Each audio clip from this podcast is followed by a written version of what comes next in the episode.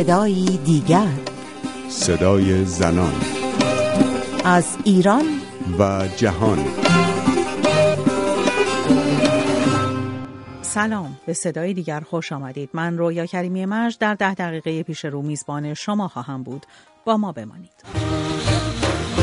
همه وعده ها بی نتیجه ماند. این جان کلام انتقادات فعالان مسائل زنان است که در هفته های پیش منتظر بودند تا لااقل یک زن به کابینه حسن روحانی رئیس جمهور هفتم راه پیدا کند اما چنین نشد. با این همه حسن روحانی در اولین گفتگوی مطبوعاتی خود پس از مراسم تحلیف نشان داد که نسبت به مسائل زنان بی تفاوت نیست. او پس از اینکه وعده داد که فرصت های شغلی برابر برای زنان ایجاد خواهد کرد و از تخصص آنان در پست های مختلف دولتی بهره خواهد برد گفت حتی اگر یک وزیر خانم باشه اصلا خانم ها نباید قانع باشن. این نیست که یه خانم اگر آمد تو هیئت وزیران به عنوان وزیر یعنی زنها به حقوقشون رسیدن. تمام عقب ماندگی ها باید جبران بشه در سطوح مختلف مدیریتی. مقصود این نیست که یک خانم در هیئت دولت حالا من اسم نمایشی نمی‌برم بیاد به عنوانی که بگیم ببینید مردم یه هم هست و پس خانمها به حقوقشون رسیدن. نه. عقب ماندگی های فراوانی وجود داره. باید همه اونها دنبال بشه. و دولت اون رو تعقیب و دنبال خواهد کرد به حول و الهی. حسن روحانی در حالی وعده داده که به زنان پست هایی در کابینه خواهد داد که پیش از این و در زمان تبلیغات کاندیداتوریش وعده داده بود که وزارت زنان را تأسیس خواهد کرد. وعده ای که شور و شوق زیادی در جمع فعالان مسائل زنان ایجاد کرد. اما اکنون و با بر گرفتن مسئولیت ریاست جمهوری او تا حد برگزیدن زنان در پست معاونت رئیس جمهوری عقب نشینی کرده است.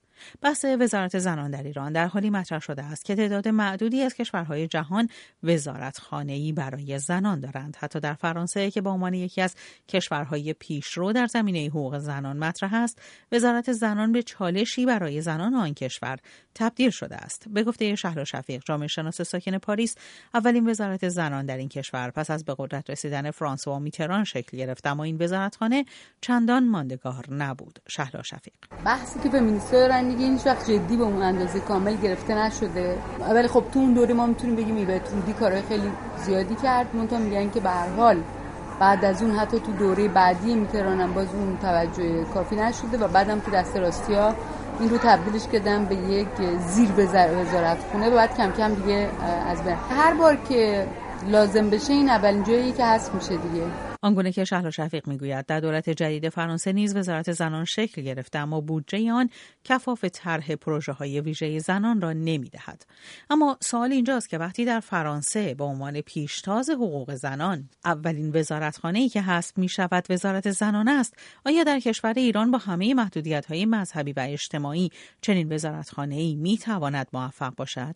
شهر شفیق پاسخ می‌دهد. در حکومتی مثل جمهوری اسلامی که زنا به لحاظ قانون نصف مرد تلقی میشن من فکر می‌کنم که این جنبه نمایشیش خیلی زیادتره بسیار زیادتره و حقیقت یه جور تبلیغاتی برای خود جمهوری اسلامی هم. ولی تنها در صورتی می‌تونه اینو ما بتونیم بگیم که تاثیر داره که مثلا به جنبش اجتماعی خیلی موثره تو جامعه وجود داشته باشه و هی این وزارت زنان رو تحت فشار قرار بدن. شهلا شفیق در حال موفقیت وزارت زنان در ایران را در گروه وجود جنبش اجتماعی قوی می‌داند که فعالان مسائل زنان در ایران در ماههای اخیر در قالب گروه های هماندیشی تلاش کردند تا همصدایی در مطالبات خود داشته باشند. فعالانی که در سه گروه اصلاح طلب محافظ کار و مستقل تقسیم می شوند آنگونه که شهلا شفیق می‌گوید بدنه جنبش زنان باید به شدت از قدرت طلبی گروه های مختلف در قالب جنبش زنان مراقبت کند زیرا به گفته او حیات جنبش زنان در گروه استقلال آن است. من معتقد نیستم که زن بودن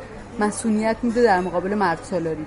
یعنی می‌تونن زنان بسیاری وجود داشته باشن که خیلی افکارشون بسیار مرد سالانه باشه و از طرف مردایی هم می‌تونن وجود داشته باشن که فکرشون مرد سالانه نباشه.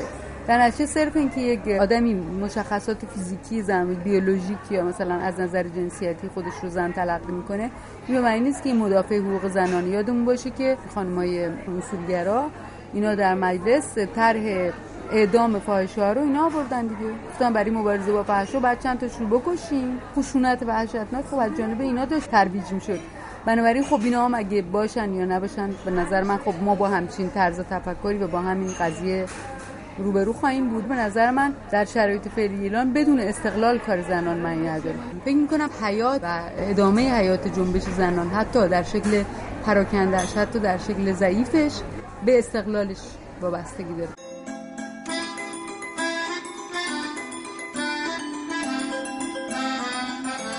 به صدای دیگر گوش می کنید هفته نامی رادیویی درباره مسائل زنان.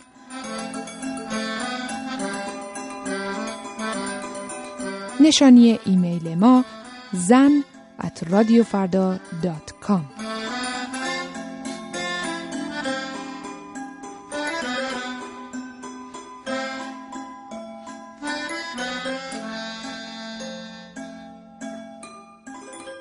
زنان خیابانی شناسنامه دار می شوند. این عنوان خبری بود که در سایه خبر تنفیز رئیس جمهور جدید باقی ماند و پس از گذشت چند روز اهمیت آن مشخص شد. روز دوازدهم مرداد بود که رئیس پلیس امنیت اخلاقی از شناسنامه دار شدن زنان خیابانی و تشکیل پرونده برای ساماندهی این افراد خبر داد. سرهنگ مسعود زاهدیان با پذیرفتن این نکته که دستگاه های متولی در ارائه خدمات بازپروری و ساماندهی افراد آسیب دیده در ارائه خدمات به این قشر ضعف هایی داشتهاند اعلام کرد از این پس تمامی زنان خیابانی که دستگیر شوند دارای شناسنامه خواهند شد به گفته او تمامی سوابق این افراد در پلیس ثبت شده و پس از دستگیری تحت رصد قرار خواهند گرفت.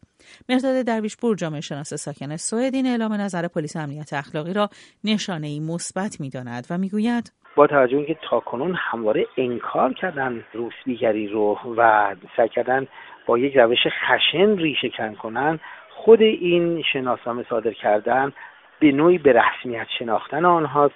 از این نظر مثبت اما از اونجایی که خود مسئله روسبیگری یک موزل اجتماعی است که در واقع ریشه در فقر اعتیاد نابرابری های اجتماعی و ناهنجاری های اجتماعی داره. مرددم که حکومت بتونه با این کار یاری برسونه به کاهش روسبیگری و یا اینکه به بهبود جدی شرایط روسپی. حتی اگر بر اساس گفته مهداد درویشپور شناسنامه دار کردن روسپیان به معنی به رسمیت شناختن آنها باشد اما مهناز پراکند حقوقدان ساکن نروژ معتقد است تا زمانی که مشکلات قانونی حل نشود نمی‌توان به حل معضلات اجتماعی امید داشت. من فکر می‌کنم که اگر که قرار باشه که به رسمیت شناخته بشه شغل این افراد قبل از اینکه بیان براشون شناسنامه درست بکنن و اعلام بکنن که ما شغل این یعنی افراد رو به رسمیت می‌شناسیم و این اینها رو تحت پوشش قرار میدیم. هم به لحاظ سلامت جسمیشون به لحاظ سلامت روانیشون به لحاظ سلامت جامعه اینها رو ما مراقبت می‌کنیم ازشون. باید قبل از هر کاری اول قانون مجازات رو تغییر بدن. آنگونه که مهناز پراکند می‌گوید در قانون مجازات اسلامی هنرون رابطه جسمانی بین مرد و زنی که محرم نیستند جرم تلقی می شود. فصل 18 قانون مجازات اسلامی اصلا اختصاص پیدا کرده به جریمه ضد عفت و اخلاق عمومی. هرچند که جریمه ضد عفت و اخلاق عمومی همه شامل روسپیگری و کار به این معنی نیست.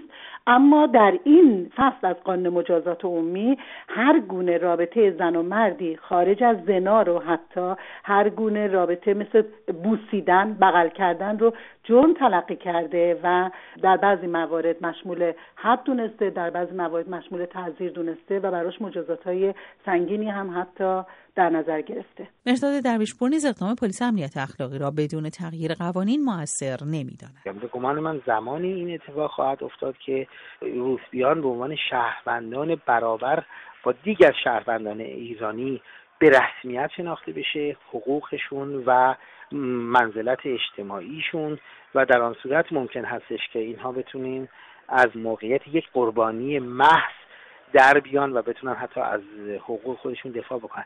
ارزیابی من این هست. این از یک نظر می‌تونه کنترل پلیسی رو بالاتر بکنه.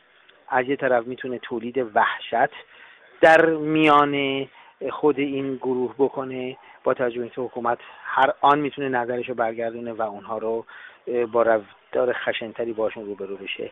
اما از بابت دست کم به رسمیت شناختن روسبیان به عنوان یک گروه اجتماعی نسبتا گسترده در جامعه خودش گامی به جلو. با اینکه سالهاست روسپیگری در ایران به عنوان موزلی اجتماعی شناخته شده اما هنوز حتی آماری رسمی در این زمینه وجود ندارد. در آخرین تحقیق رسمی که در سال 85 در تهران انجام شد تعداد تقریبی زنان روسپی 300 هزار نفر برآورد شد و در بررسی که در همان زمان درباره گروه سنی زنان خیابانی انجام شد پژوهشگران دفتر امور آسیب دیدگان اجتماعی بهزیستی اعلام کردند که از بین 6053 زن خیابانی که در کل کشور زندانی هستند دختران بین 12 تا 25 سال بیشترین تعداد را تشکیل می دهند.